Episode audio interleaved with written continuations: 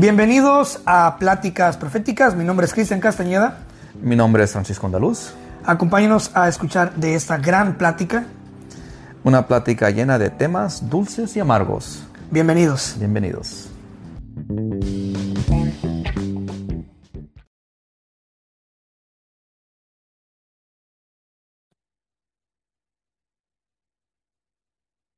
Esto lo hago para divertirme, para divertirme. Esto lo hago para divertirme. ¿Cómo estás, Cristian? Buenos días.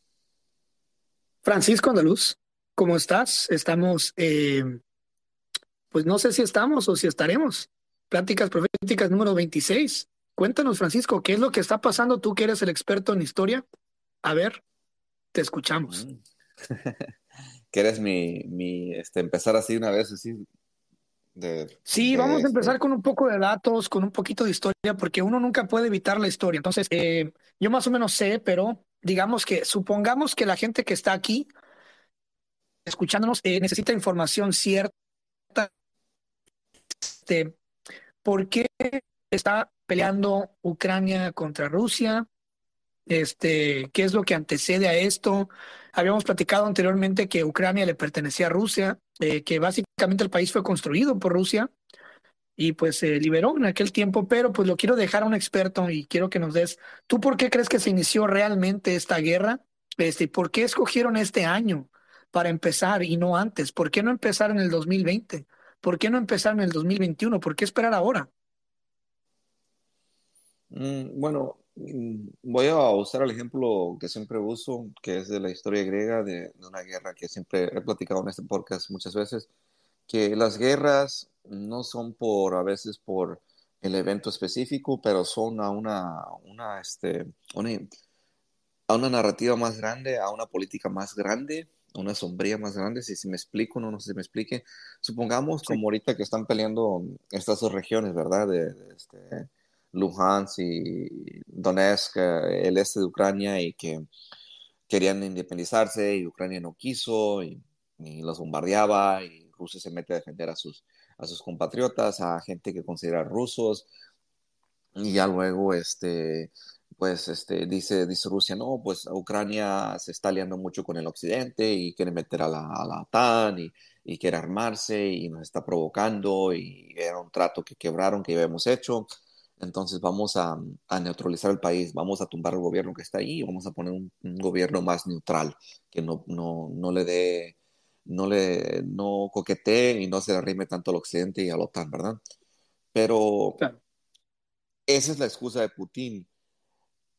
Hay una geopolítica más grande, hay un, un movimiento más grande que, que no sabemos, que tenemos que tratar de, de entender. Y mucha gente, expertos en occidente y, otras partes que no son occidentes, está- se dan cuenta que en realidad esta es un- una movida de poder para, para Rusia recuperar su imperio que tenía antes. No es la primera vez que Putin hace esto, también lo hizo en, Georgia en el 2008 y se ve que lo va a hacer en otras regiones.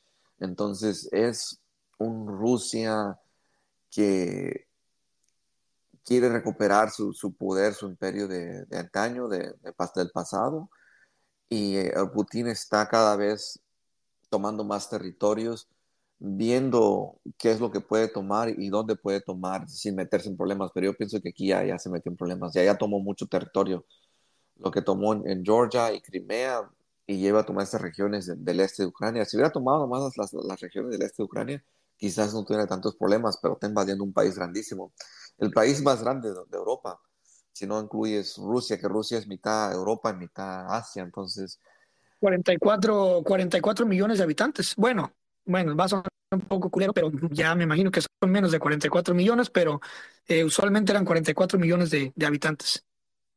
Es un país del tamaño de Texas, es más grande que, que Francia, es más grande que Alemania, es más grande que Polonia, es el, es el más grande de Europa. eh.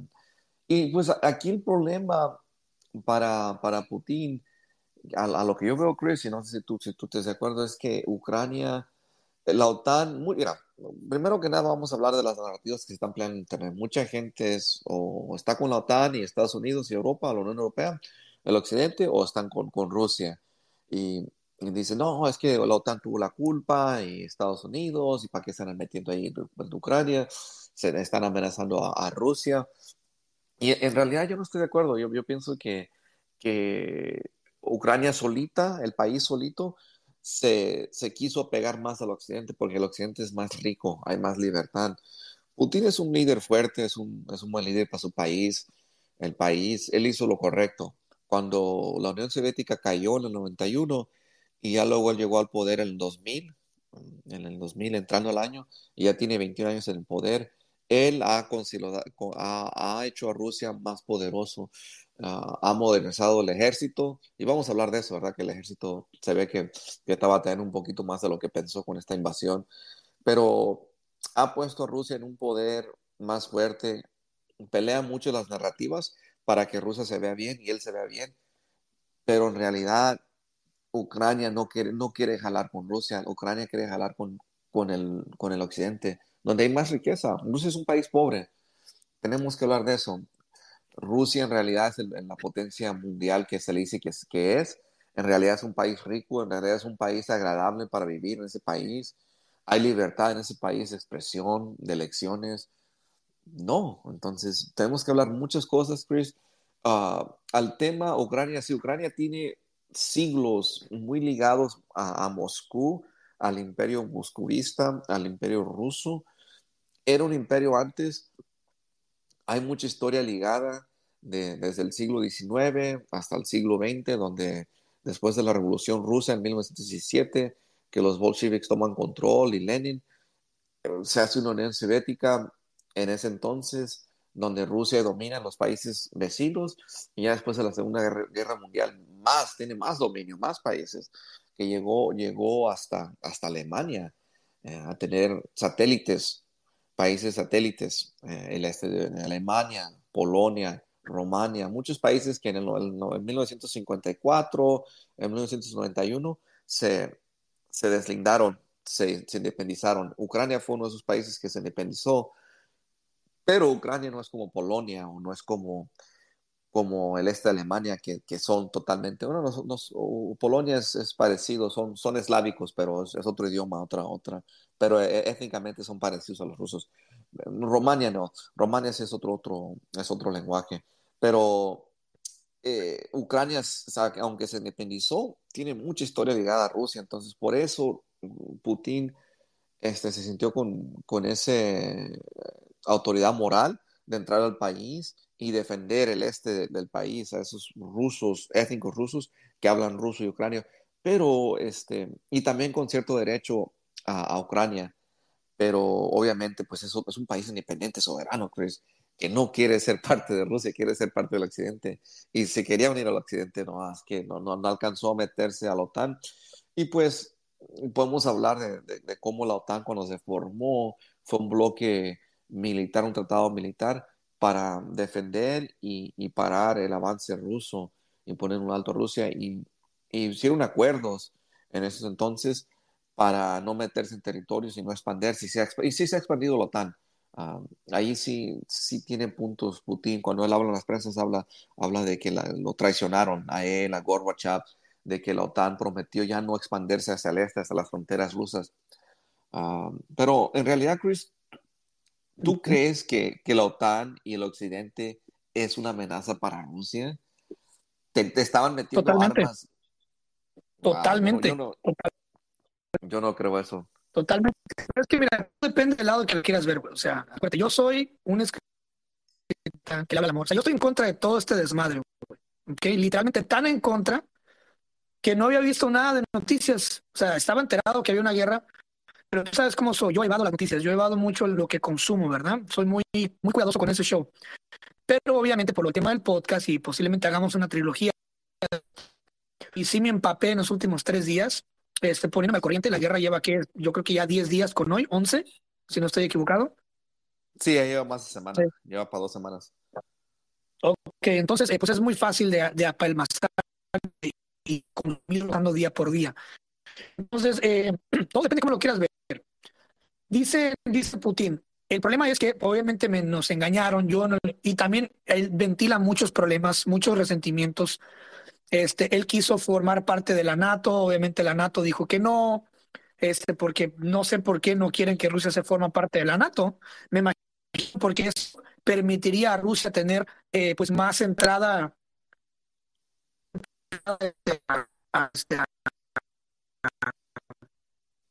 entrada a, a países más este Chris, ¿sigues ahí? Chris está comentando sobre Putin a querer entrar a la OTAN y no le dejaron. Obviamente, pues Rusia es un país que dominaba. Así Tú- Te estabas comentando, Chris, eh, sobre Rusia. Me, me Rusia, están cortando, güey. Repite, Chris. Los rusos los que me están comentando. Me están, están cortando la comunicación. Qué chistoso. Chris dice Ya- que los ¿ya me escuchas mejor? Ya te escucho mejor. Muy bien. De- Chris, Ok, este, ¿En qué estaba? Bueno, sí, estaba en que en, en su momento eh, a la OTAN, pues obviamente no le conviene que Rusia forme parte de que Rusia forme parte de, de, de la de la pues de la NATO, porque eso le daría más acceso más cercanía hacia Estados Unidos o hacia, por ejemplo, eh, Inglaterra y otros países que Francia, ¿no? Que están muy ligados a Estados Unidos. Entonces, siempre es como es como una como un juego de ajedrez ambas partes no quieren que, que ambas partes avancen. O sea, quieren. La NATO fue creada para tener un, digamos que una, una, una pared intermedia y donde todo se queda ahí. Es como una, como una especie de escudo o de blindaje, donde Rusia solamente debe de llegar hasta ahí y Estados, sola- Estados Unidos solamente debe, de llegar hasta ahí. Pero tú y yo sabemos que Estados Unidos tiene una maña o tiene un sistema de infiltración como la humedad, güey. Poco a poquito se van infiltrando económicamente y de repente volteas y ya tienes banderas gringas en todos lados a tu alrededor. Y eso es lo que no le gusta a Rusia. Rusia no le gustó ya la cercanía eh, infiltrada de la NATO en otros países y sobre todo Ucrania, güey. No se habla de esto, pero ya Ucrania ya estaba infiltradísima por los países de la NATO. Infiltradísima, aunque no alcanzó a entrar porque los gobiernos anteriores de, la, Ucrania eran prorrusos, o sea, eh, estaban muy ligados a Rusia y compartían mucha información y todo el desmadre. Cuando entra este payaso de presidente, que es un payaso, este actor, comediante, este, qué sé yo, podcastero, todo, todo menos presidente. Entonces ahora pasa a, entrar este payaso y pues ya es un títere, es un títere del imperio de Estados Unidos. Eso es lo que es, es un títere.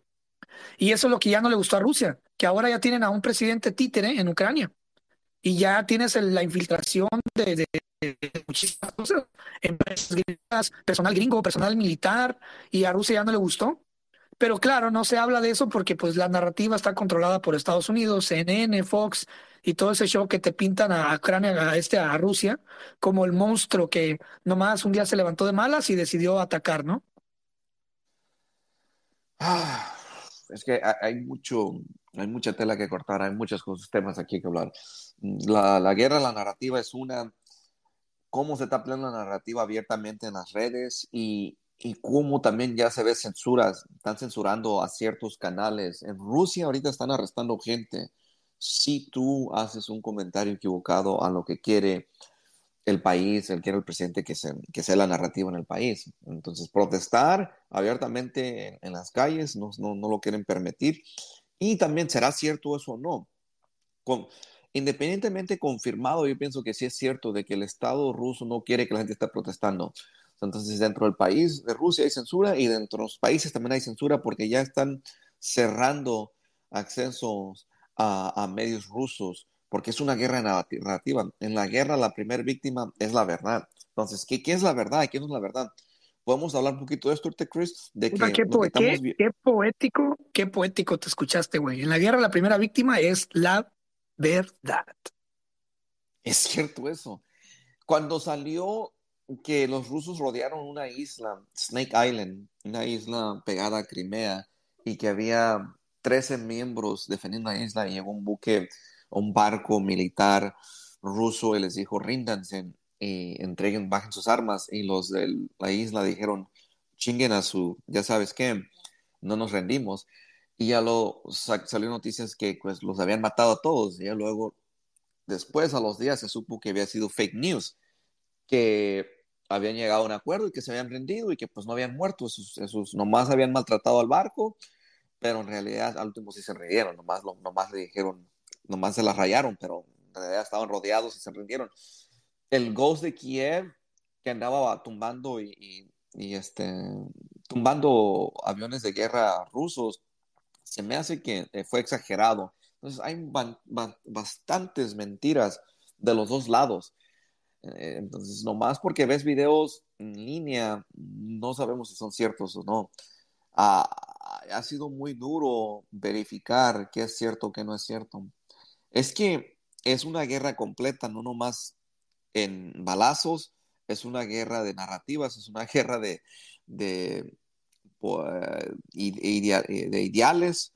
Eh, en realidad, regresando a, los ideales y a lo correcto y a la ética, no hay buenos y malos, pero sí hay al final, al, centro del problema es qué quieren los ucranianos. Y los ucranianos quieren ser un país independiente, quieren ser un país próspero, quieren ser un país que tenga una, una vida, un estándar de vida como los europeos, como Francia, Inglaterra y Alemania. Que la gente en Inglaterra, Alemania, en los países nórdicos vive una vida muy bonita, Chris. Uh, una vida con, con, poco crimen, con buenos trabajos, con un, estándar de vida bonita, que en Rusia no, no, no tienen. Entonces, por eso se quieren apegar al occidente. Ellos se han ido jalando al occidente económicamente y, y culturalmente y políticamente también, porque en esos países hay más, la vida es mejor que en Rusia. Entonces no es su culpa.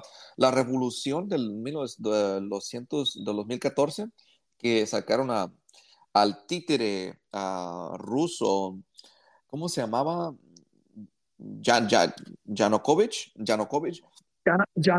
y algo así, Janukovic. Janukovic. E, eso, eso es, es, una clara indicación que la mayoría, de los, la mayoría de los ucranianos, supongamos que sea dos tercios, dos tercios quieren jalar con el occidente y un tercio con Rusia. No son rusos, son, son parecidos en idioma y en cultura y en, etnicidad, están muy ligados en religión también, pero no son rusos y, y, no, son, no son del occidente tampoco, pero quieren jalar con el occidente. Entonces, América no tuvo la culpa de que, que, que ese país le pidió armas, le pidió apoyo, y tampoco que, quieren ser parte de la, de la, de la Unión este, Europea.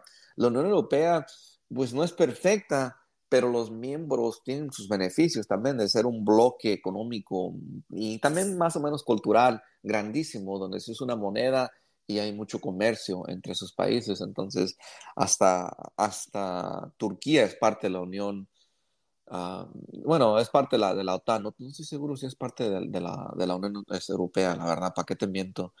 Pero muchos países que son, pues, la Inglaterra se salió, se salió, ¿verdad? Brexit, pero, pero sí, este, sí es una, una unión que, que ha tenido beneficios ser parte de esa unión.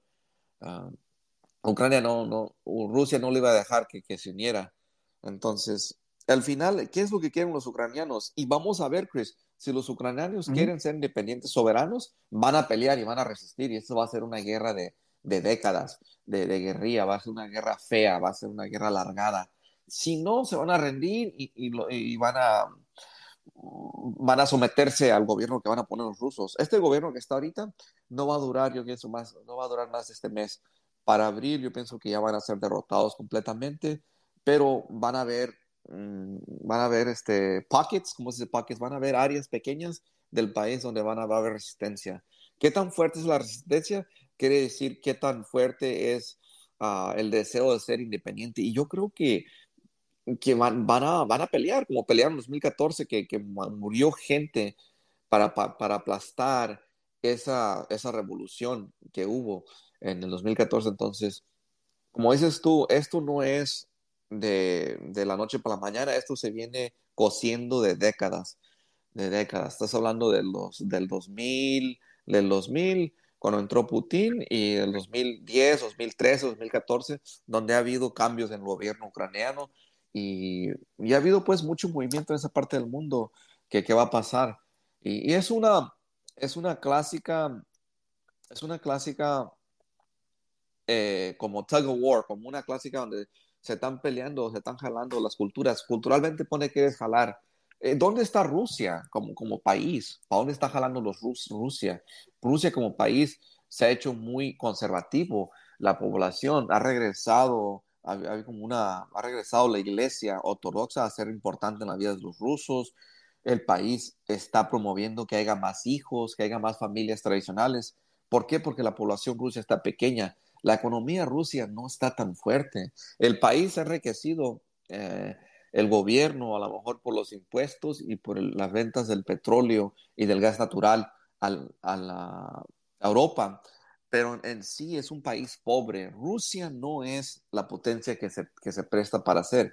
Militarmente tampoco no es tan poderosa. Podemos hablar de esto, de que le está batallando y logísticamente ha habido problemas.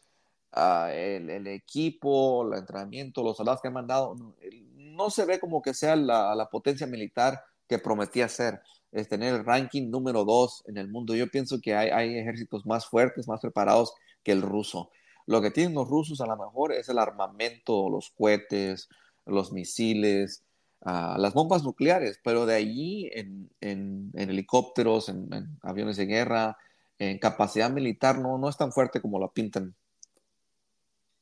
Pero es que eh, bueno, Rusia es un país grande con poca gente y es un país grande, eh, pues básicamente jodido, ¿no? No, no es un país primermundista, yo diría que es un país tercermundista. Haz de cuenta que, haz de cuenta que es un país latinoamericano, pero en Europa, ¿no? Es un país viejo. Es un país ideático, eh, comunista, y esta guerra no es más que una guerra entre capitalistas y comunistas. Los capitalistas ganando terreno mm. Este, porque sí, es lo que quiere Ucrania. Ucrania quiere unirse a la NATO para obviamente tener más capital, más empresas, entrar a esa modernización. Y acuérdate que detrás de una modernización hay un capital, hay un sistema capitalista. Creo yo. ¿Tú qué piensas? No estoy de acuerdo. Estoy de acuerdo que, que Ucrania pues, ocuparía mucho capital y muchas tecnologías del occidente.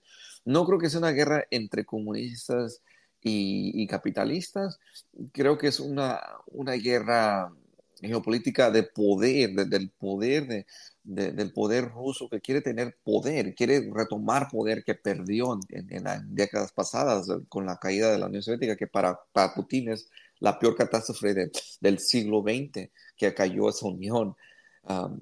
ciertamente Rusia ahorita ya es un país capitalista que, que, está, que, que, que ha hecho reformas eh, reformas que ocupaba hacer, pero es un país muy corrupto, con muchos oligarcas, con una oligarquía, que son pocos billonarios y con Putin que corren el país y hostiga a la gente y, no sé por qué hay esa... Y en muchos países, no nomás en Rusia, en Occidente también, ha habido una caída de población, la fertilidad de la gente y allá la gente no quiere tener familias.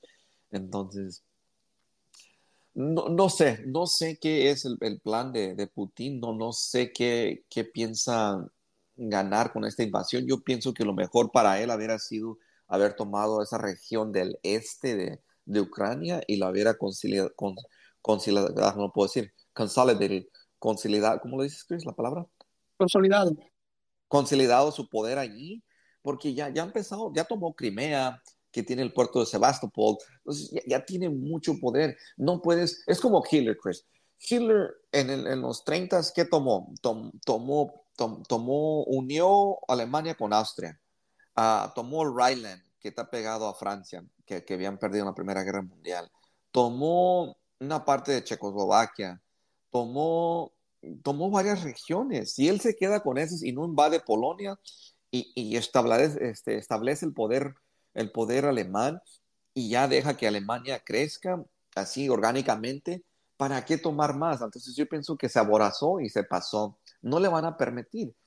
Si, si toma esa región hay muchos rusos, una, gran parte, supongamos que todo el este de Ucrania, no nomás el, el Donbass que le dicen, esas dos, esas dos provincias que, que, que, eran breakaway, que eran, se quieren independizar. Y ahorita hay otra que está pegada a Moldovia, entonces el occidente dice, bueno, ¿qué más va a tomar? En Bielorrusia tiene un títere ahorita, entonces Bielorrusia es como si fuera mini Rusia.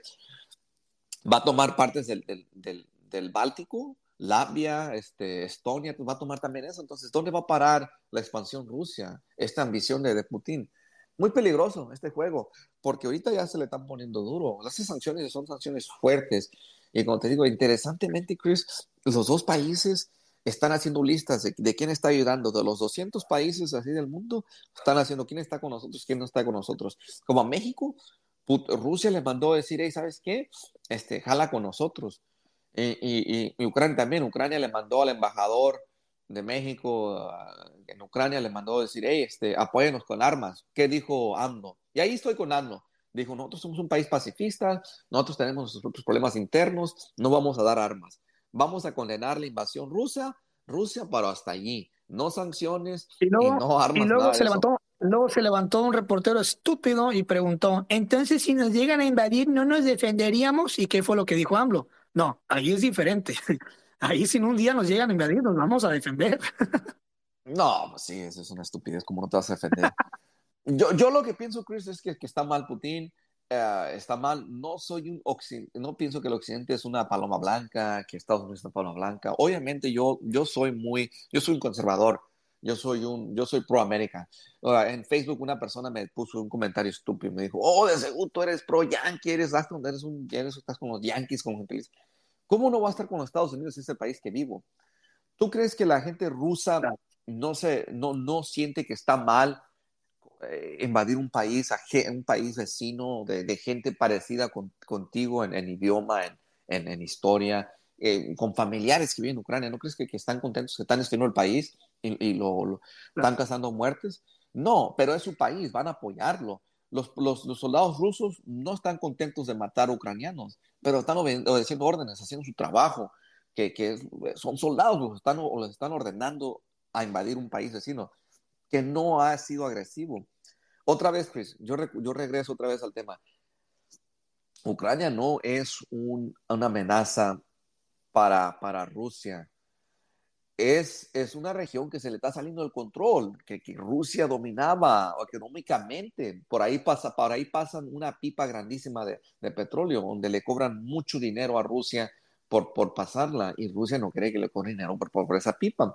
Pasa, pasa una de las pipas grandes. Ya, ya hay dos más por el norte que no pasan por, por Ucrania y también están por el Báltico que trae gas acá por el Mar Negro, acá el Black Sea a, a, este, a Turquía que, es, que tiene, tiene también frontera con, con Rusia, o con, ahí, con las montañas Cáucasos, las Cáucasos, donde está este Azerbaiyán, está Irán, está Armenia, entonces toda esa región, y ya luego Georgia, y, ya luego con las regiones de Chechnya y Dagestán, todo eso que está ahí, pues, en, que es la frontera sur de, de Rusia, se han peleado guerras grandísimas. Ah, en el pasado, la, la, la, guerra de Crimea, que fueron Francia e Inglaterra y Turquía contra Rusia, donde está expandiendo Rusia al Mar Negro. Pero, como te digo, Rusia económicamente no quiere perder esa región, no quiere perder sus empresas, su influencia en esa región. Ah, pero, pero tampoco invadir, invadir es, es, excesivo. Y yo pienso que, que no quería invadir uh, Putin, pero no le quedó de más, porque esa revolución 2014 le quitaron a, a, a Yanukovych y ya luego este, pues como Crimea cuando mandó los soldados sin, sin insignias y nomás varios soldados infiltraron la isla de Ucrania y, y la tomaron de repente sin, sin, sin pelear, eh, no lo pudo hacer con, con, con, este, con Ucrania. Eh, esas insurrecciones en, en, las uh, y, y, este, la otra región, las, uh, Chris, ¿cómo se llaman las regiones así exactamente? Luhansk y Donetsk, esas dos regiones, Ah, ¿tú crees que, que, las fuerzas especiales rusas y, y la, la, Secretaría eh, Secreta rusa, que es como el, la CIA de los Estados Unidos, el CIA? Es la, KG, la KGB, ¿no? La KGB, sí, la ¿tú crees que no, no influyeron que esas regiones se, se independizaran? Como, come on. Eh, entonces, no pudo, no pudo tomarlo, le, le tocó hacerlo de esta manera, de esta manera brutal, con una invasión. ¿Y, ¿y por qué está fallando la logística de Putin, güey? O sea, ¿por qué está fallando. Se ve, no sé, obviamente hay imágenes cruzadas, eh, hay imágenes falsas, como lo del barco. Eh, también hay otra imagen que es súper falsa, que es un actor, que es cuando agarran al, al, al, al, soldado supuestamente ruso y lo ponen a hablar con, su mamá, y le dan un y le dan un vaso de té y un vaso de pan, güey, eso es súper falso, ya se descubrió y la gente ya anda rodeando y todo el mundo hablando sobre eso, o sea, eh, también hay otra, hay otra cosa falsa, hay otra cosa súper falsa, Hay otra cosa súper falsa que es donde dicen que vamos a entregarle a los, a los soldados que tenemos capturados y si vienen sus mamás por ellos. Todo eso es guerra mediática y son cosas que realmente yo creo que no están pasando en realidad. ¿eh? No te creas. ¿Cómo falló la estrategia? Esa es mi pregunta. ¿Por qué falló la estrategia? ¿Por qué falló la, la pues invasión? Si es Rusia. No, no, no, no, no, no, no ha fallado.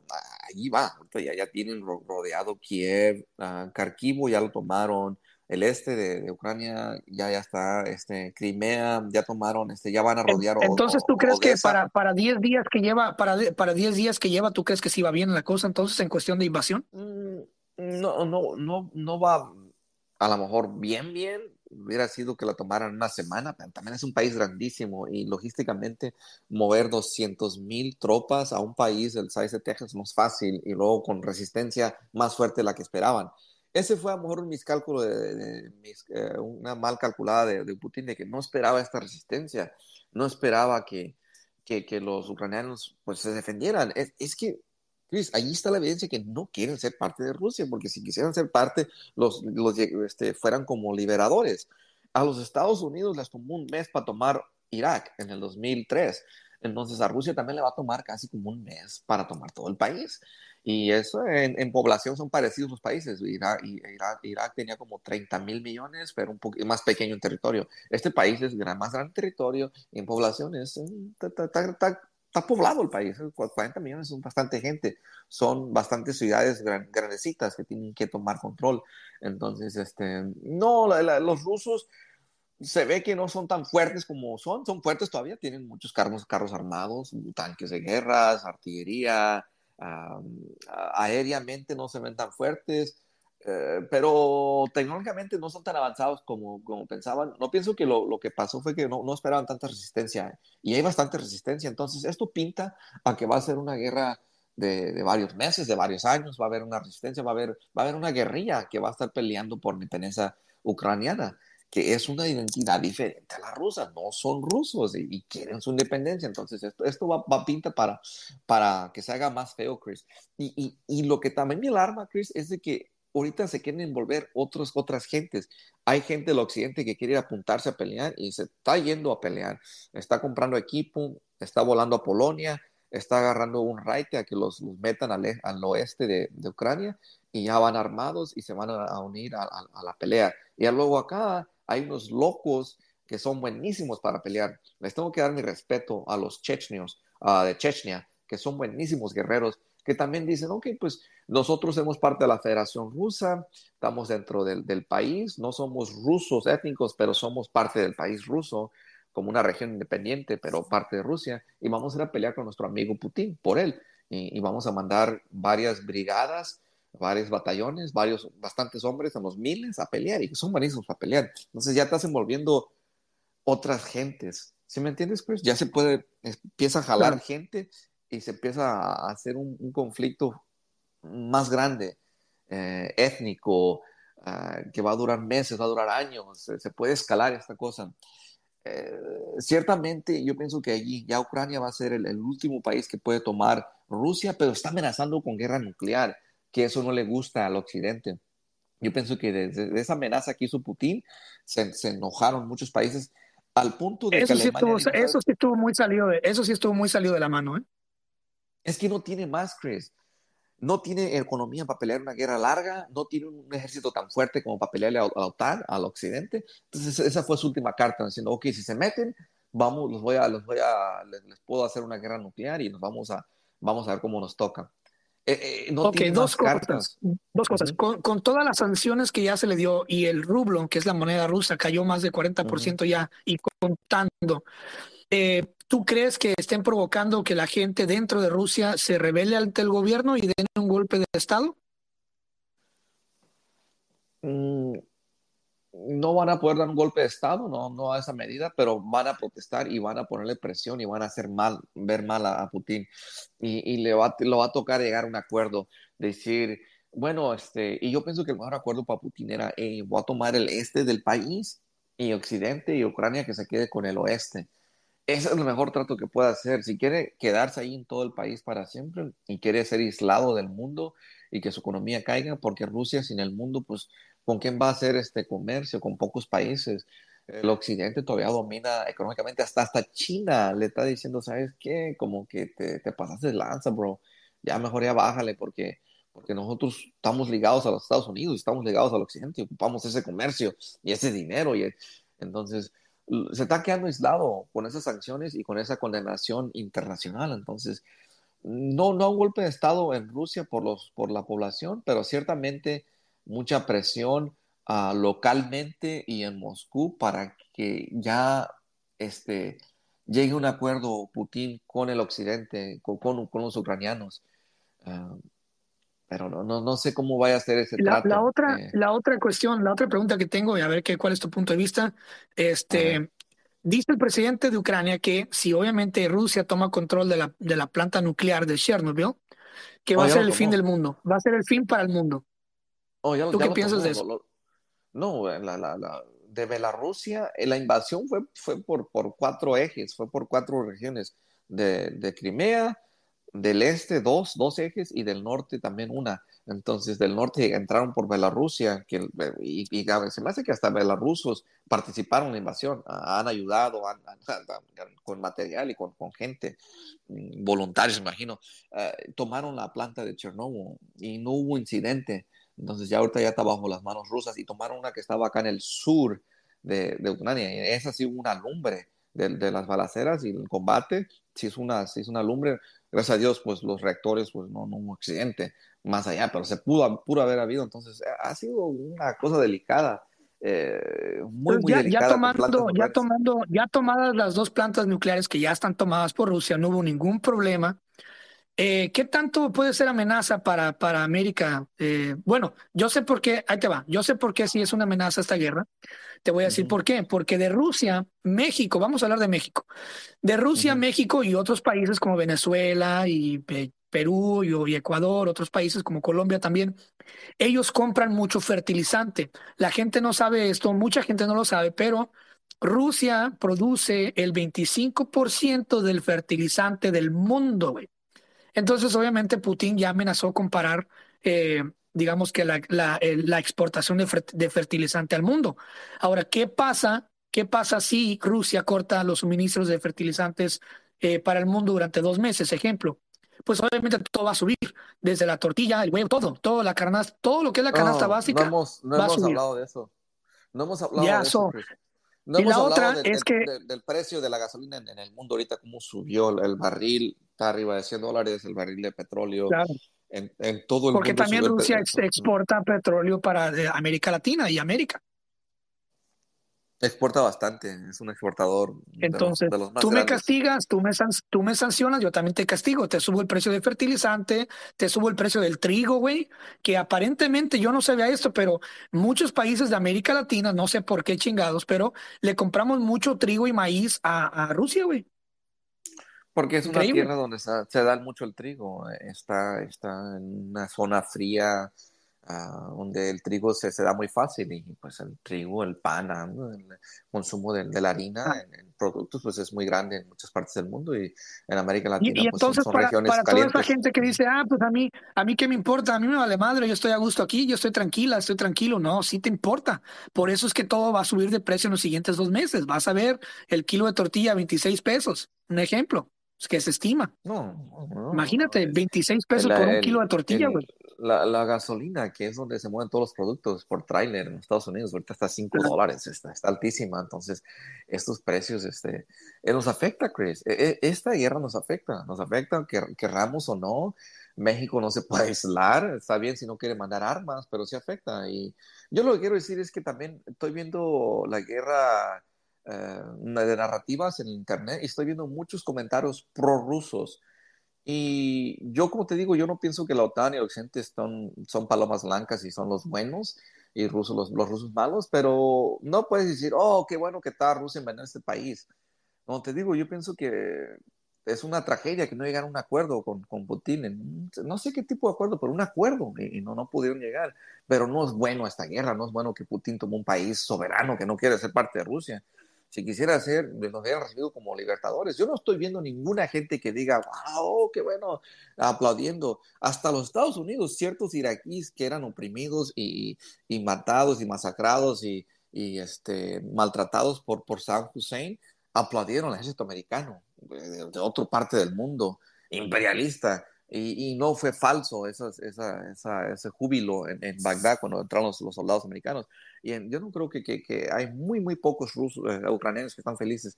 Entonces, eh, tú ves en internet gente que dice, oh, vamos Rusia, estamos contigo y no queremos Estados Unidos. Gente mexicana, América Latina. Pero es absurdo, porque al final del mundo, al final de, de cuentas, la guerra nos afecta a todos y al final de cuentas Estados Unidos es el, el, mayor exportador e importador de productos de América Latina, no nomás de México. Con México, Estados Unidos son mejores amigos, aunque le guste a los mexicanos o no, que, que, que son anti América, anti, anti, pues, anti yankee, anti gabacho, anti gringos. México es el, el, número uno compañero de, comercio con Estados Unidos. Eh, así son las cosas, aunque México perdió la mitad del territorio, a Estados Unidos, que fue una guerra injusta Estados Unidos, provocada por Estados Unidos para quitar esos territorios uh, que ahorita son pues los estados de Texas, eh, California, Nuevo México y, y, y más regiones ¿eh? que quieran parte de México, el territorio mexicano que perdió México, Estados Unidos. Entonces, estoy viendo y me molesta mucho eso a mí. Y no sé si sean bots rusos, o, pero legit, eh, pienso que sí son, son mucha gente en América Latina que, que tiene ese odio. Aquí lo, lo interesante, lo interesante es, es que eh, no sé si te han tocado ver también videos TikToks, por ejemplo, de rusas, ¿no? Hablando español, ¿no? Un español todo mocho. Como que están leyendo un, un, libreto de que, oh, que acá en Rusia, que no sé qué, y que eso, que el otro. Y dando mensajes como que positivos, obviamente, peleando pues toda esta guerra mediática. Pero se me hace curioso cómo ellos utilizan a las rubias o azules para mandar mensajes a México. Saben que la mayoría de los güeyes que van a ver eso son, son hombres, ¿no? Y que son los que realmente llevan, que, que llevan en, en, sí, pues, de boca en boca los mensajes, ¿no? Se, pero se me hace, se me hace muy curioso, no sé, se me hace muy, muy pinche machista, güey, de, de, allá de Rusia, que, ah, este, vamos a poner una, una güerita, este, ojiazules y, y seguro que se van a detener a ver este video. Buena no, estrategia. funciona, Chris, funciona. Como te digo, si funciona. Cuando es una chava bonita, pues mínimo pones atención y no la haces scroll. Dices, ah, voy a quedar aquí un poquito, aquí, aquí dicen.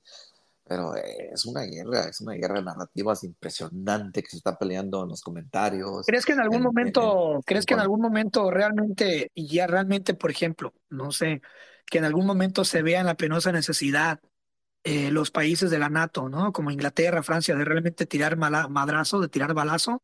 ¿O crees que esto nada más eh, va a ser algo gradual de dos, tres meses, donde nomás Rusia, eh, donde Ucrania se va a rendir, Rusia se queda con Ucrania? Y ya todo el mundo feliz y se olvida como se ha olvidado todo, Yemen, eh, Irak, eh, Libia, como se ha olvidado este, ¿qué más se ha olvidado aquí localmente? Eh, Cuba, se ha olvidado Venezuela, se ha olvidado Argentina, como se olvida todo en la vida, como se olvidan los malos amores. Estamos hablando de muchas cosas. Algo sí te voy a decir, de que los ucranianos van a sufrir mucho, los desplazados que van a estar, yo pienso que fácil, mínimo unos 5 millones se van a salir del país. Ese es un tema en sí de que en la, en la, prensa y en los reporteros y los europeos dicen, no, pues esos son nuestros hermanos, son, son, son blancos, son, son, son cristianos claro. y los vamos a revivir abiertamente. Claro. Romania, Polonia, Alemania, Checoslovaquia, muchos países, no, pues vénganse, aquí tenemos campo para ustedes, no estamos sobrepoblados, versus los inmigrantes que cruzan ilegalmente a sus países sin documentación y se claro. son los más barbones que yo, yo no pienso que es racismo, yo pienso que es culturismo, es culturismo, no es racismo, no es porque sean blancos, es porque eres parecido a mí en, en muchas maneras, entonces te voy a recibir más fácilmente. Por recibir inmigrantes de otras partes que no sean europeos, pero de una manera, no de números tan grandes, pero, y, y no, no, es racismo, es culturismo, es este, xenofobia, entonces, miedo a lo ajeno, y estos como no son tan, no son tan diferentes, pues es más fácil aceptarlos. Pero yo pienso que cualquier parte, si a África le tocara recibir inmigrantes, pues más fácil va a recibir inmigrantes que sean parecidos en cultura, o Arabia, o cualquier parte del mundo. Entonces, yo no lo, lo tanto con mucha gente. Mira, qué racistas son los europeos, están diciendo que los van a recibir más abiertamente. Pues sí, están cerquitas, se van a acoplar más rápido sus países y todo. Entonces, los, ah, los desplazados, pues pobrecitos, van a tener que rehacer sus vidas con lo poquito que se puedan llevar del país y, van, a, van a crecer fuera de su país. No creo que van a regresar pronto porque pues una les va a gustar donde se van a ir, que son países que no, no están en guerra. Sí, güey, es como, haz de cuenta si hay una guerra en México y, te dice Estados Unidos, ven, yo te refugio, ¿tú crees que vas a regresar, güey? Pues sí, buena onda. Pero, no, pero como que eres triste dejar tu país, güey, y como que era Ucrania es un país claro, claro, tiene mucha tierra fértil tiene mucha eh, tierra fértil, es la parte donde, donde se le daba de comer a la Unión Soviética, se le daba de comer a mucho Europa, porque allí crece mucho el trigo. Estamos hablando del trigo El trigo en Ucrania, Ucrania es, el, es, el, mayor. Ucrania es, ese es, se le llama, fíjate, escuché este concepto que me encantó. Dicen que Ucrania es la canasta de pan del mundo, güey. la mm, canasta de pan, porque por lo que produce de trigo, según, ¿verdad? Sí, sí, sí, se produce muchísimo. Imagino que es como un California, donde mucha tierra fértil, una tierra negrita con, con muchos nutrientes, un, un en inglés dice soyo, eh, muy productivo para, el cultivo. Pero este, este es un tema interesante, Chris, de, de, que pues este, en, en, Europa no ha habido una guerra grandísima como esta y pues gracias a Dios que los europeos eh, eh, décadas. Eh, gracias a Dios Europa está lista para recibir a esta gente, entonces la gente que no va a pelear, pero pues, y aquí entra otro tema, a los hombres se decía que los hombres querían que se quedaran, el gobierno le da una, una como una, una orden o, una ordenanza de que se quedaran a pelear de, cierta edad, de 19 o 18 a 60, que se quedaran a defender su país, que no sé si, disculpa, no sé si un país tenga el derecho, un gobierno, de decir, sabes que no puedes salir del país, si eres varón, te tienes que quedar a pelear. Ya las mujeres y los niños, pues lo sacaron. Y yo, yo puse un chiste feminista diciendo, pues ahora sí que las feministas que quieren igualdad de género salgan a pelear. Ahora sí, donde se ve la, igualdad de género. Y ya todo sale ese que Sí, hay muchas, ¿eh? Hubo muchas, hay muchas, muchas mujeres peleando, güey. Eh, por ejemplo, la, la modelo ucraniana que digo, hey, dame un AK-47. ¿Será cierto? ¿Será cierto? ¿Quién sabe? Es que no sé, ya no se sabe, güey. No, se sabe, todo, es real, todo es falso, no se sabe. ¿Cómo saberlo si es cierto? Es pura imagen pública. ¿Cómo saber? Ahí te va, ahí te va. ¿Cómo saber si realmente el presidente está allá afuera tirando madrazo, güey? que pues supuestamente, ay, que mira, que el presidente del país. Imágenes, son imágenes viejas esas. Cuando él está con su uniforme, son imágenes viejas. Eh, eh, un comunicado donde se le ofreció sacarlo y él dijo, mándenme balas mejor y no me manden decir que Bocó a salir, me voy a quedar ya también. Es una leyenda y se hizo un culto y se hizo como un euro y una... una... Pues, ¿Qué más le queda al güey? O sea, como gobierno no hizo un buen trabajo, por eso está como está todo, la, todo el desmadre. Hay mucho desmadre. ya ah, había mucho desmadre antes de la guerra. Yo veo cosas buenas en ese presidente y cosas malas, y veo cosas buenas en Putin y cosas malas. Obviamente, pues, igual, está, viendo por, está, viendo por, su, yo soy neutral en los dos, la verdad. No es un héroe ni un, no son heroes, ni uno ni el otro. Entonces, eh, cada uno está, está, trabajando por sus intereses. Obviamente, este quiere salvar su gobierno, que es lo ve como un gobierno soberano legítimo, que, que, fue elegido y ganó elecciones, de haber sido un, maestro, eh, un actor uh, en telenovelas, una telenovela donde él era un maestro de historia que luego se, se, se, convierte en presidente en la novela, y no, fue muy popular la novela para, hablando, hablando de gente que, hablando de gente, güey, y es un tema ligado, hablando de gente que quiere salvar su gobierno, eh, tu señor padre, eh, José Biden Andaluz, este, dio un mensaje a la, a la, nación, un mensaje medio, ya no sé ni cómo decirlo, güey, pero este, vienen obviamente las elecciones intermedias en noviembre, creo. ¿Tú crees que tu señor padre vaya a poder reelegirse otros cuatro años?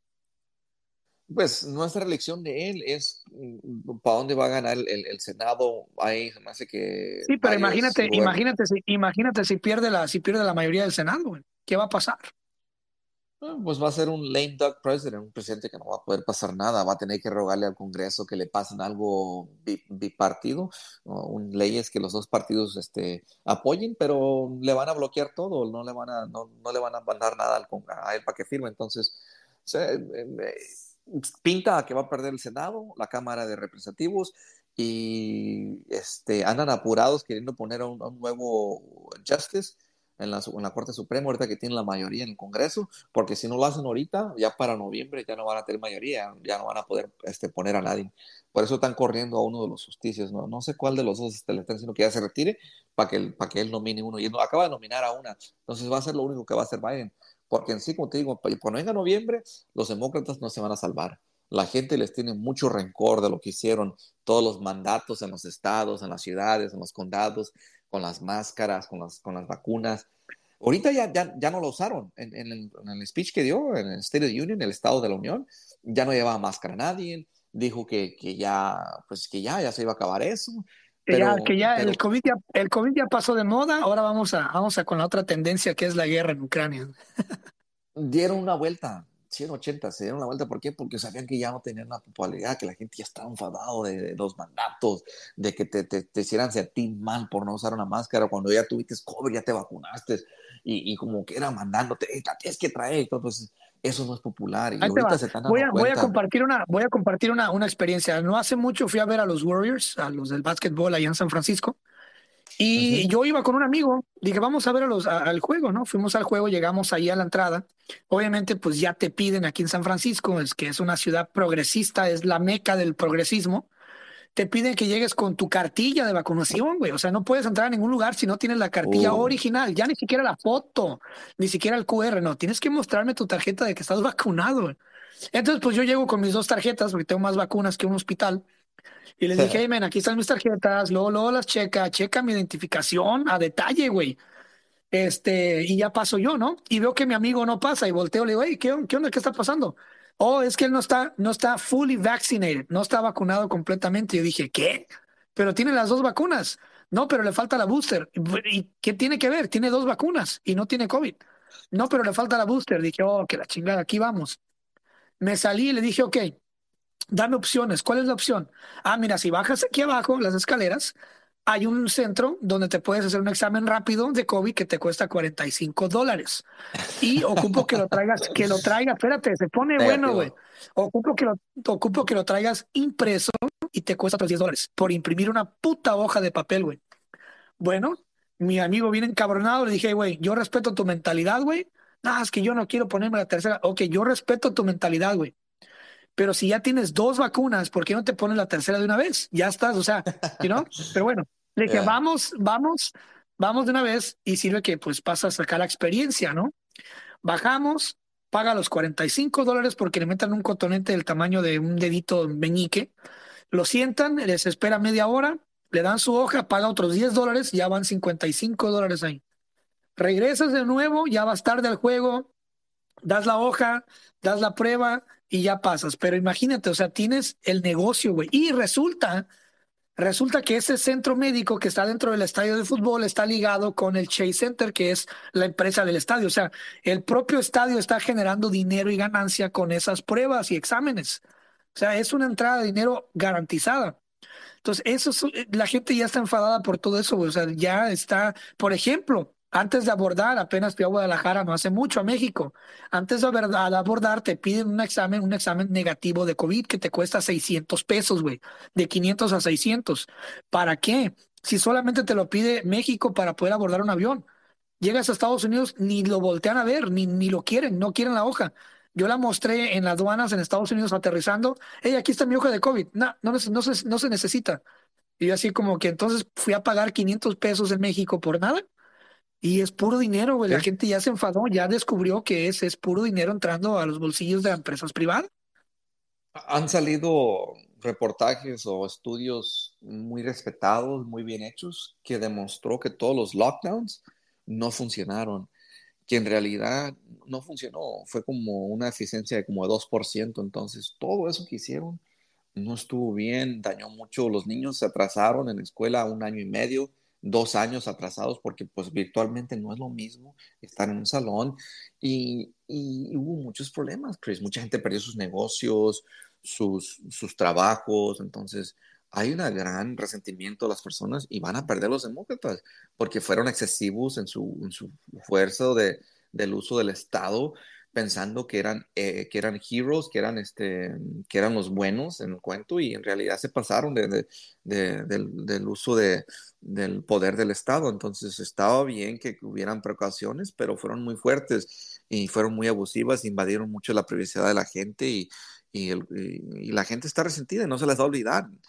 Ah, van a perder muchos muchas carreras de gobernadores, muchos ni están corriendo porque saben que están perdidos. Entonces, como te digo, Joe Biden, la verdad, es una vergüenza. No lo ves, cada vez que habla lo tienen que drogar, lo tienen que dar para que él hable bien y no se turbe. Aún así se turba, que se equivoca al hablar de sus países, no tiene claridad de mente.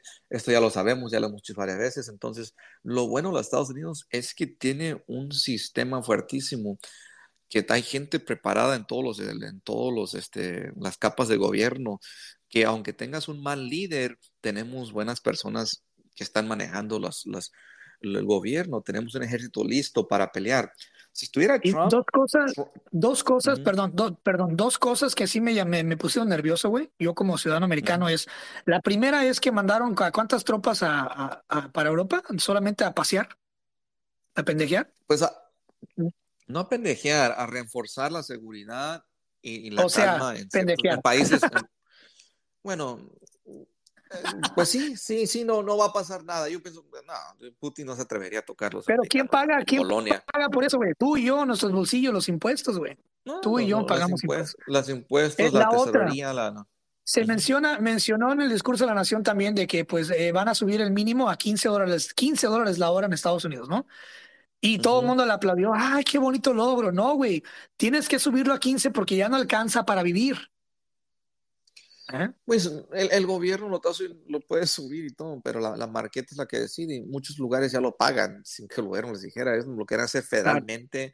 Ah, para trabajos de gobierno federales, no sé, contratistas del gobierno que trabajan con el gobierno federal, pero, pero este, federalmente ya, ya hay, cada estado tiene sus, sus mínimos. California ya, ya, ha estado allí bastante tiempo y ni alcanza 15 dólares. Es un, sueldo que ni alcanza. 15 eh, dólares no, no, te alcanza para pagar un apartamento si trabajas 40 horas a la semana, que es, se considera full time, trabajo completo.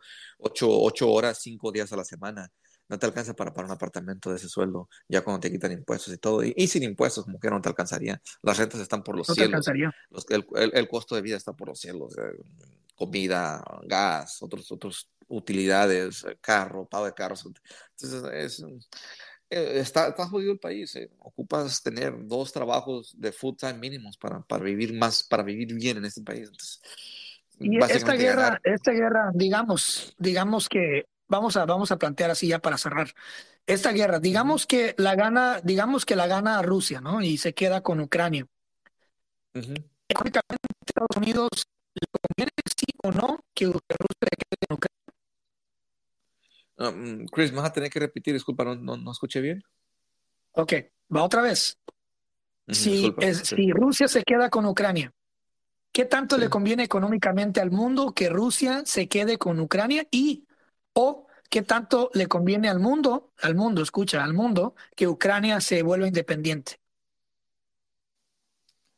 Ah, mm, mm, e, es, es que lo que pasa no es que convenga o no, es, es qué es lo que quieren los ucranianos. Y, los, y vamos a saber, si los ucranianos quieren independencia, van a pelear y van a morir y van a hacer una guerrilla y van a estar resistiendo a esa invasión rusa Rusia va a ganar. Rusia ahorita ya no va a, retirarse. Ya ahorita que ya perdió muchos soldados, hizo una inversión, uh, ya ahorita se echó enemigo a, medio mundo. Entonces ya ahorita ellos van a, van a poner un gobierno en el lugar, van a dejar tropas en las ciudades, van a tratar de controlar el país, ¿verdad? Y van a reconstruir el país. Pero vamos a saber si qué es lo que quieren los ucranianos. Para el mundo es lo mismo. Para el mundo nomás, pues básicamente si gana Rusia, pues Rusia ya va a tener más poder, va a tener más alcance y ya está más a las fronteras. Quizás se pueda hasta expandir a una región que se quebró de Moldovia. Quizás se puede meter a ciertas regiones ah, polacas, no sé, donde, donde sienta que, que le pertenece, no, no, sabemos. Pero ya para Rusia se quedaría mejor parado si puede dominar Ucrania y otra vez controlarla y que, que, pueda meter sus compañías, pueda meter su inversión, pueda meter su influencia, ¿verdad? Eh, pueda tener más territorio uh, para, para, tener, para, dominar, pues, como, como buffer, como, como buffer para el oeste y, y, más que económicamente que sea parte satélite a través de, de, Rusia. Entonces, este, vamos a ver, vamos a ver qué quieren los ucranianos. Como te digo, Chris, si tú en realidad no sientes que eres ruso y que no quieres ser parte de Rusia, y eres patriota y, te importa tu país y te sientes invadido, pues vas a pelear aunque te, aunque te mueras. Y, se me hace, a lo que estoy viendo es que sí hay mucha, hay mucha valentía en, Ucrania. La gente es valiente, la gente está dispuesta a morir por su país. Entonces, tristemente, pues si se hace una guerrilla, le van a infiltrar armas. A de armas no van a sufrir. A lo que estoy viendo, muchos países europeos están diciendo, no me importa que Rusia se enoja, yo, nosotros vamos a meter armas. A ver cómo las metemos, pero si quieren pelear, los, los ucranianos van a tener armas, municiones y armas anti, antiaéreas, antitanques, el Javelin, el, este, el Stinger para los, para los este, aviones y les vamos a dar municiones y, y rifles pues, si quieren pelear y resistir. Pero del 1 al 10, del 1 al 10, ¿qué tan posible tú como ex militar de Estados Unidos, del 1 al 10, qué tan posible crees que sea que se desemboque a una locura y se haga un, un ataque nuclear que nos afecte a todos? Mm, yo no veo un ataque nuclear, yo veo una guerra más grande, convencional, con armas grandes, um, prolongada, donde todo el mundo se jale y se haga una guerra grandísima. Nuclear, yo no veo eso, yo pienso que las van a quitar, solo que, pues, no sé, sería como algo muy desesperado y sería como muy No lo veo ese escenario, muy poco. Del 1 al 10 lo veo como un 1 o un 2. Pero una guerra grande, europea, donde pelee el occidente con Rusia en una guerra grande, con, con armas convencionales que les decimos, no, no, no, nucleares, lo veo como un 5 o un 6. Está más, más probable que pase que no. Esto tiene que acabar, esto tiene que llegar a un acuerdo pronto porque está todos los ingredientes para que se haga una tercera guerra mundial, pero sin, sin, sin ser nuclear, pero sí grande. Entonces, estamos más para allá que para acá a que pueda hacer algo más grande. Esa es la preocupación. Y la última, la última cuestión que mucha gente, pues yo lo escucho en las calles y se pregunta, ¿no? Y se siente. En caso de, en el 2024, en caso de, de que tu padre, el señor J. Donald Trump, volviera a tomar el poder de Estados Unidos, ya ves que Donald Trump es mejor amiga de Putin, ¿no? Son amigas. Eh, ¿Tú qué, qué, crees que en caso de que llegue a seguir, digamos que siga todo el 2023 esta guerra, ¿no? Esta guerra de guerrillas, eh, ¿tú crees que hay algún impacto cuando él regrese, si es que eh, pues llega a gobernar Estados Unidos? algún impacto en el, en el, con Rusia? Pues son dos años, son dos años. Sí, habría un impacto grandísimo. Uh, Trump, este, Trump no está jugando. Uh, Trump regañó a los europeos por no ser, por, por, comprar tanto gas ruso y por no estar fuerte militarmente. Y, y, les dijo, tienen que ponerse las pilas porque este cabrón viene con todo. Trump no es mejor amigo de Putin, eso es una, eso es una leyenda, eso es una mentira. Trump le puso sanciones, y Trump, ah, durante Trump, Rusia no hizo ninguna movida de esta. Durante Trump, Rusia respetaba a los Estados Unidos mucho y sabía que, que Trump era como medio, medio este, inestable. Eh, Trump en Siria, los Estados Unidos le puso una paliza a los rusos, uno contra estos rusos que andaban peleando para el, régimen de, eh, de, uh, de Assad. Uh, allá, en, allá, en, Siria. Entonces, este, y es que, es que dicen, dicen, que el peor, el peor miedo de un loco es otro loco, ¿no? Mira, yo, yo, tengo una, yo tengo una teoría de que si fuera Trump presidente ahorita esto no hubiera pasado. Trump le hubiera dicho a Rusia, te voy a dar esas dos regiones, pero si te pasas más de, de esas dos regiones, yo voy a meter tropas en, en, Ucrania y vamos a pelear. Y tú verás si quieres pelear con nosotros. Tú verás. Sí, porque al, primer, al primer soldado que hubiera muerto de Estados Unidos, quién sabe cómo estaría el mundo ahorita. ¿eh? yo te digo algo, Chris, guerra nuclear no va a haber, eso no va a haber. Eso de, de, Putin es puras, puras aladas de Putin, porque no tiene más, Chris, no tiene más, no es un país rico, no es un país tan fuerte como lo pintan militarmente, no es tan fuerte militarmente. En los Estados Unidos sí es fuerte militarmente y sí es fuerte económicamente. Europa es fuerte militarmente y es fuerte, no más que Europa no, no, no tiene huevos, no tiene líderes. Uh, Macron, como los, los, franceses son fuertes, los, Alemania pues le falta, le falta dientes, le falta colmillo a Alemania. De haber sido un país que casi dominó todo, dominó toda Europa en, la guerra, Segunda Guerra Mundial y casi, casi derrotó a Rusia, nomás porque los Estados Unidos ayudó a Rusia, les mandó armas por el norte, por el, por el, uh, océano Ártico y, y, le, los apoyó con, con, con, los apoyó los Estados Unidos, si no, si no, si no este, Rusia hubiera caído, la, um, Stalin, la Unión Soviética. Entonces, como a, lo que voy, Trump le hubiera dicho, no vas a, te voy a dar esta, estas dos regiones, pero hasta allí. Si tú quieres tomar más, voy a meter tropas y vamos a pelear y te voy a ganar. Y, si tú quieres calarme, cálame. Pero conmigo no, no, vas, no vas a hacer lo que tú quieres. Entonces, ¿crees, ¿crees que esto, este conflicto este conflicto y la decisión personal, porque es una decisión personal que tomó Putin de invadir Ucrania, ¿crees que esto nos lleve a unirnos más a China? Bueno, hablo desde Estados Unidos, ¿verdad? ¿Tú crees que este nos lleva a unirnos más a China y la India? O sea, ¿tú crees que al ver esta reacción del Putin y a ver que realmente su, su, su equipo táctico y su, estrategia no fue del 100% buena, ¿tú crees que eso nos lleve, que China y India digan, no, pues sabes qué, sí, vamos mejor a unirnos con Estados Unidos porque este güey sí es muy inestable? Ah, con China no, los Estados Unidos y China no se, van a, no se van a unir hasta que no se resuelva lo de Taiwán y cuánto se quiere expandir China y dónde va la expansión China y no se resuelva cómo se van a acomodar los dos países, los dos imperios, los dos, los dos países superpoderes del mundo. Ahorita hay dos superpoderes, es, es China y Estados Unidos y Rusia es como un, como un superpoder que quiere ser, pero no es. Y Europa, Europa como un bloque disculpa, como un, un, bloque unido, también como que quiere ser o fue, pero no es ahorita. E, es, es con blo como bloque con los Estados Unidos, como la OTAN, pero independientemente los países europeos chiquitos, uh, bueno, no chicos, pero que fueron grandes, imperios grandes, no, no son tan fuertes como lo es China y Estados Unidos, independientemente, ¿verdad? Juntos sí es un bloque fuerte. La Unión Europea, como si fuera una unión propia militarmente, sí junta, sí es fuerte, o la OTAN es fuerte con, con Estados Unidos más que nada. Entonces, eh, no, China y Estados Unidos no son amigos, no van a ser amigos. Uh, están en un curso donde van a chocar.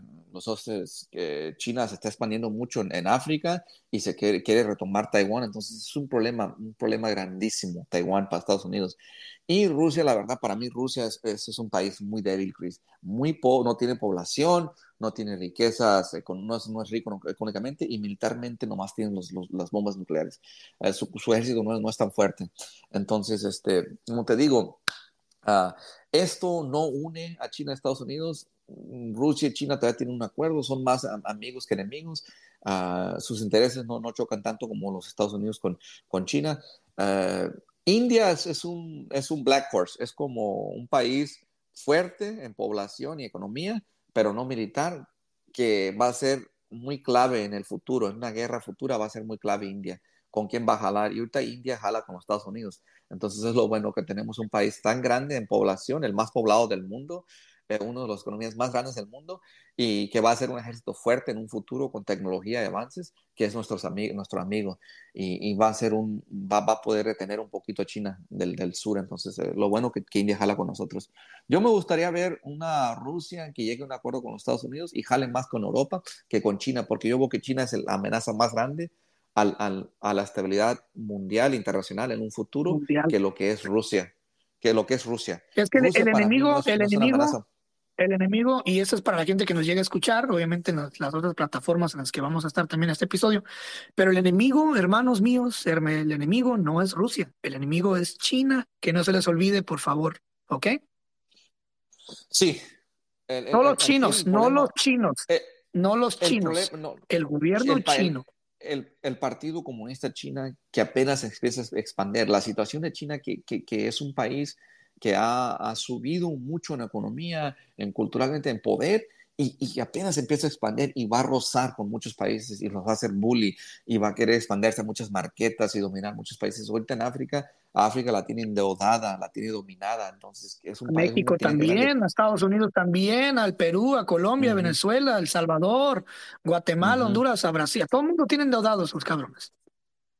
Rusia si le hubieran hablado bien y le hubieran hecho un buen trato con un buen negociador, con poder, lo, lo hubieran parado. A Putin necesita parar, se está expandiendo mucho y, y, y se está expandiendo más y, y, está, como dice en inglés, he's chewing on more, he's biting on more than he can chew. Mordió más de lo que puede masticar.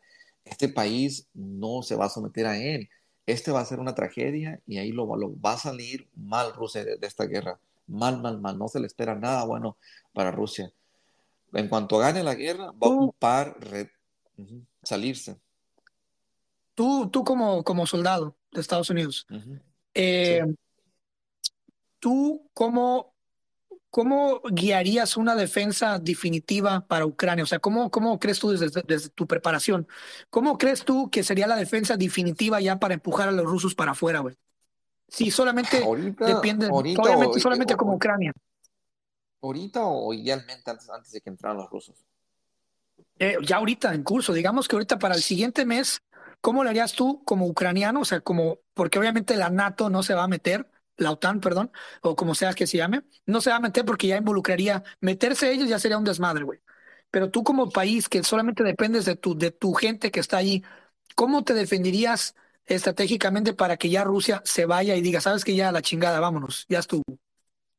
Aquí lo que tiene que hacer Zelensky o cualquier líder ucraniano es asegurar, asegurar la logística del armamento que va a entrar, que va a entrar, que le van a regalar los países europeos. Eh, ocupa armamento ligero, armamento que pueda esconder, tener eh, regiones, fortalezas fuertes y puntos, puntos donde pueda esconder las armas y que sea una guerra de guerrilla, de resistencia a largo términos, donde este, ataque en los puntos débiles y ataque de una manera impredecible. Entonces no vas a atacar seguido, los, pero va a ser- van a ser ataques sin terrorismo, puro ataque a soldado ruso, donde los encuentre, eh, los encuentre durmiendo, los encuentre, cuando digo durmiendo, no literalmente.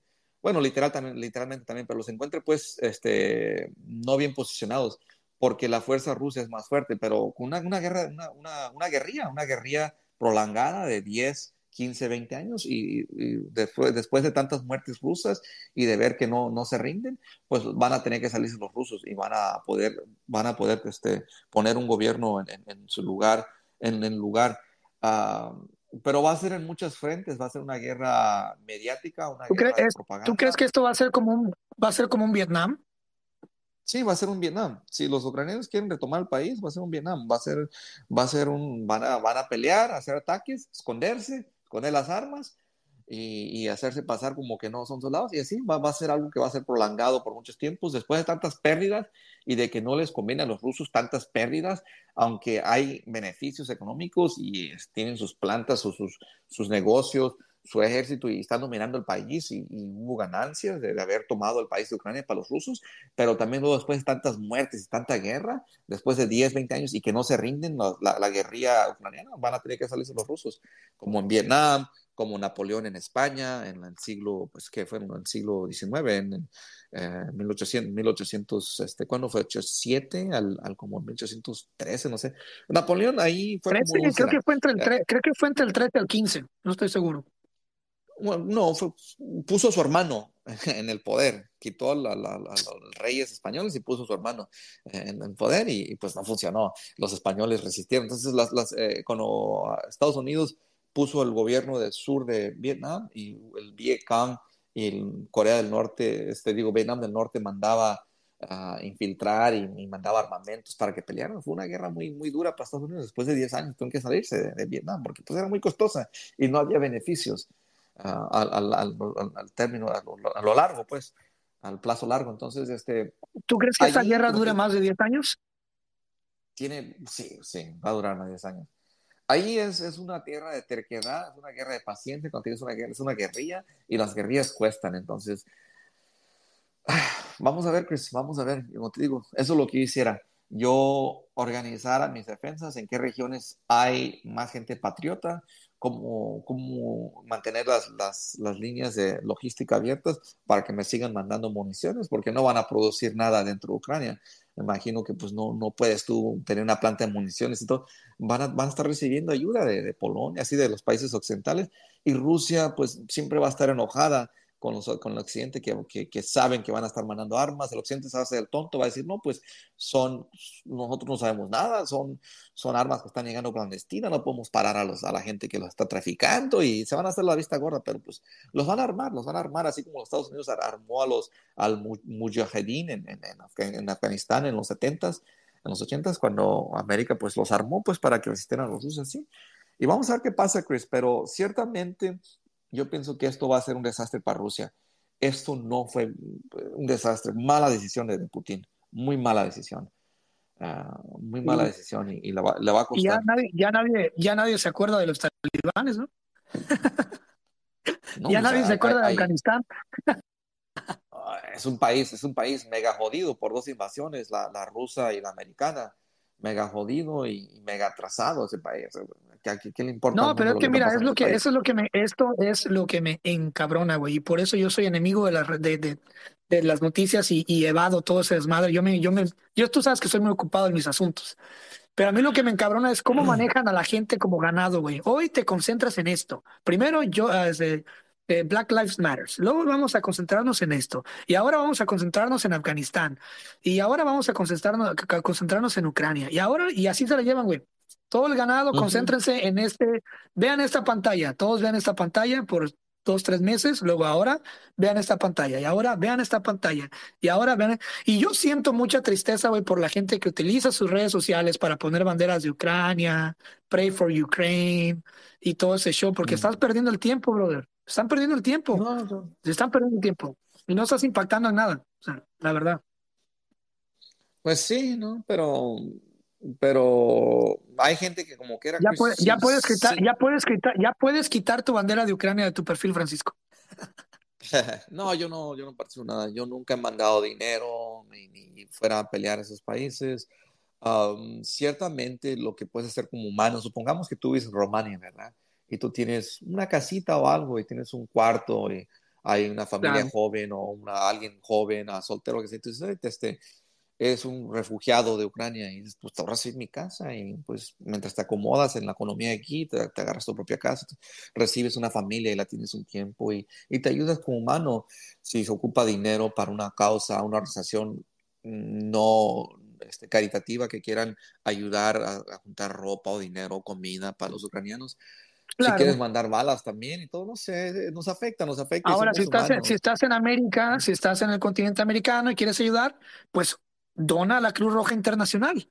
Dona a la Cruz Roja Internacional, este, sí, la Cruz Roja Internacional es la, es la que, la que, la que más puede cuidar tu dinero y que puede hacer que tu dinero en verdad llegue a esa área. Pues hay muchas cosas, Chris, las sanciones, México no quiso ponerlas, ¿verdad? No, no le gustan las sanciones este, unitariadas, no puedo decir.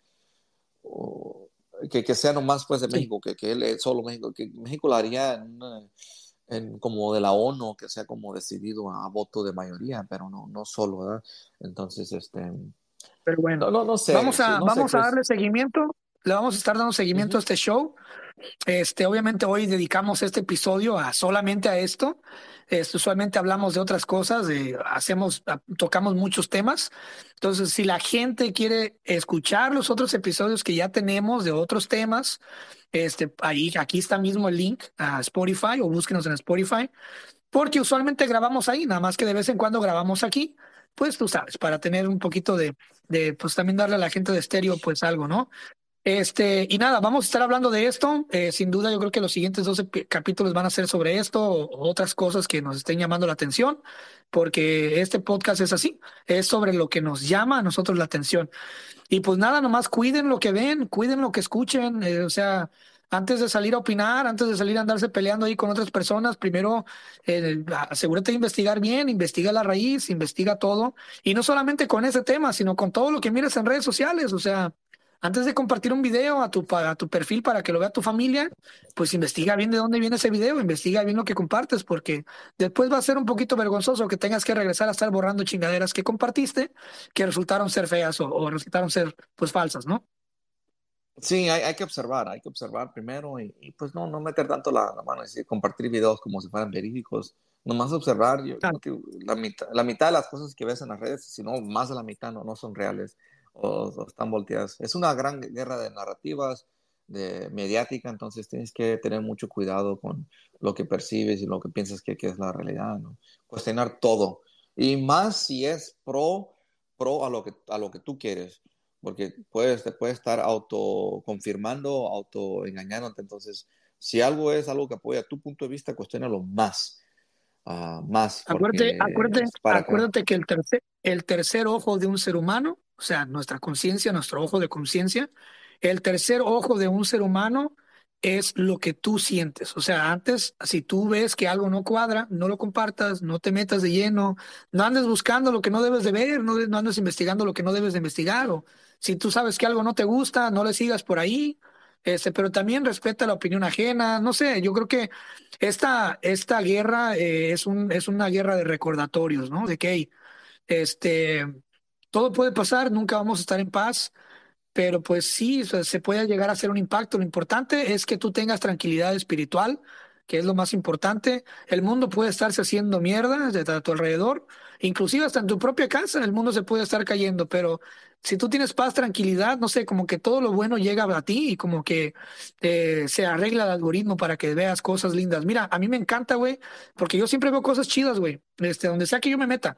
Si yo me meto cinco minutos a TikTok, si me meto cinco minutos a Instagram, siempre veo cosas chidas, no sé, este, eh, a lo mejor porque no sé mucho tiempo allí, consumiendo y el algoritmo no puede obedecer ciertos patrones, pero yo creo que yo lo relaciono mucho a la vibra. O sea, si tú tienes buena vibra, si tú tienes, vuelvo a repetir, tranquilidad espiritual, este, vas a ser capaz de, de ser más juicioso y más inteligente a lo que consumes, ¿no?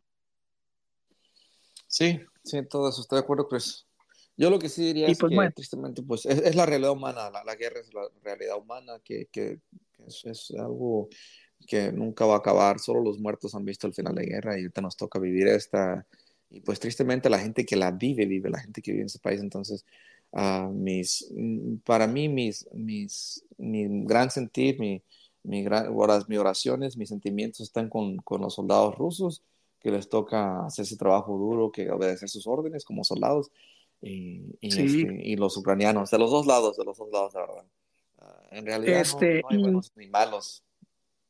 Y, algo muy importante, güey, y yo, lo- yo lo venía, lo he estado pensando, es que tenemos que sentirnos agradecidos y bendecidos del lugar donde nacimos, güey. O sea, si tú nos estás escuchando de América, de cualquier rincón de América, de este hermoso continente, La verdad, estás bien bendecido porque pues es un continente que muy raramente, a lo mejor en tu vida no, no, no te va a alcanzar a ver una guerra o algo así, pero yo creo que si en algún futuro llegara a haber una guerra, este sería el último, el último contine- continente que se consideraría para una guerra, ¿eh?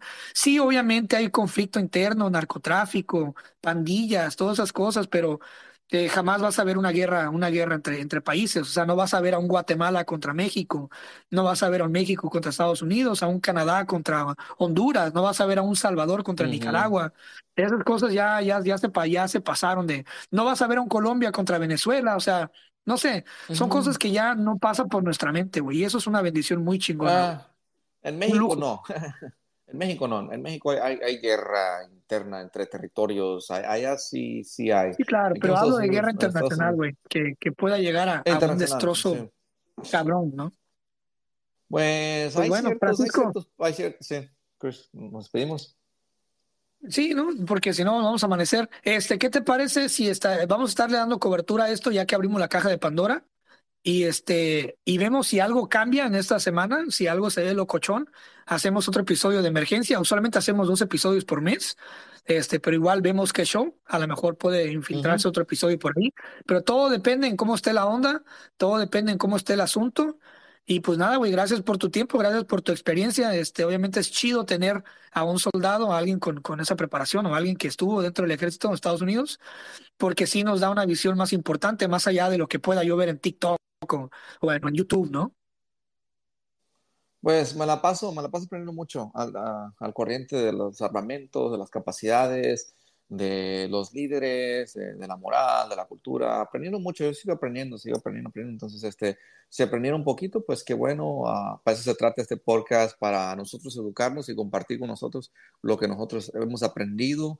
Ah, no es un podcast didáctico, nomás es para enseñar, pero más que nada es para que yo y Chris exploremos nuestras ideas y al explorar y tener esta conversación, pues esperemos que ustedes aprendan con nosotros Y este, aquí vas a cosas. aprender más que en la, aquí vas a aprender más de lo que aprendiste en la secundaria y en el bachiller. Eso sí, eso sí, es- eso sí no lo dudo. Bueno, entonces nos pedimos, Chris, este, muy buena Nos conversación, pedimos, Chris. síganos, Este, síganos en pienso que, Instagram. que ujú, en Instagram. Ahí está la, ahí está la, la- el icono de Instagram de Francisco y el mío para que nos vean más allá de estos avatares. Y pues no sé, yo creo que cada quien tiene un mundo muy chido que pueden descubrir y pues síganos. Yo voy a seguir, yo, a mí síganme en TikTok y pienso que ya me voy a animar a, a hacer más ah, contenido de ese tipo, así clips pequeños, analizando ciertos temitas así, en, en pedacitos pequeños, para, para an- analizar qué es lo que yo pienso. Yo pienso que muchas opiniones que yo, que yo opiné ahorita no las he visto, son originales, son formuladas de mí, entonces eh, ciertas partecitas, no, no, nada he robado, todo esto es mío, yo es lo que yo pienso, eh, y no lo he visto, entonces pienso que tengo una, una opinión y una voz única en este, en este tema. Y tú también, Chris, entonces pienso que voy a subir más contenido. Entonces sígueme en TikTok, ahí voy a subir más y quizás en YouTube. Ya me voy a animar, Chris. He estado hablando de esto, y, pero ya en vez de nomás estar viendo videos y aprendiendo, voy a también yo todo lo que he aprendido, todo lo que tengo, eh, ejemplos del pasado y, análisis, lo voy a estar subiendo. Entonces, uh, por muy pronto voy a hacer un canal de, de, TikTok exclusivamente para lo político, lo económico, lo, lo social que está pasando en el mundo. Entonces, este, bueno, pues se les quiere mucho, gracias. Y escúchenos, eh, este episodio va a estar grabado en todas las plataformas, si no lo escucharon completo. Y pues nada, eh, vamos a darle y bendiciones, tranquilos, no se, no se pongan nerviosos, no anden pensando cosas que no son, no se pongan emocionales pensando que se va a acabar el mundo.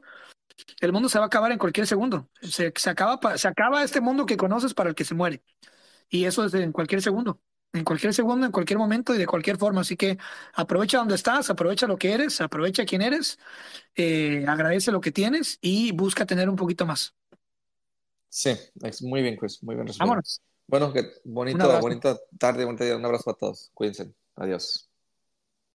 Si te gustó esta plática de pláticas proféticas, créeme que te va a encantar mi otro podcast, el podcast de Cristian Castañeda.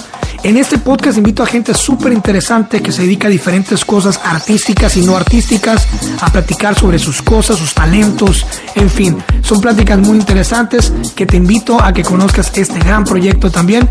Se llama El Podcast Cristian Castañeda, búscalo en Spotify o en cualquier plataforma que gustes. Y bueno, ahí nos vemos. Muchas gracias, te mando un fuerte abrazo.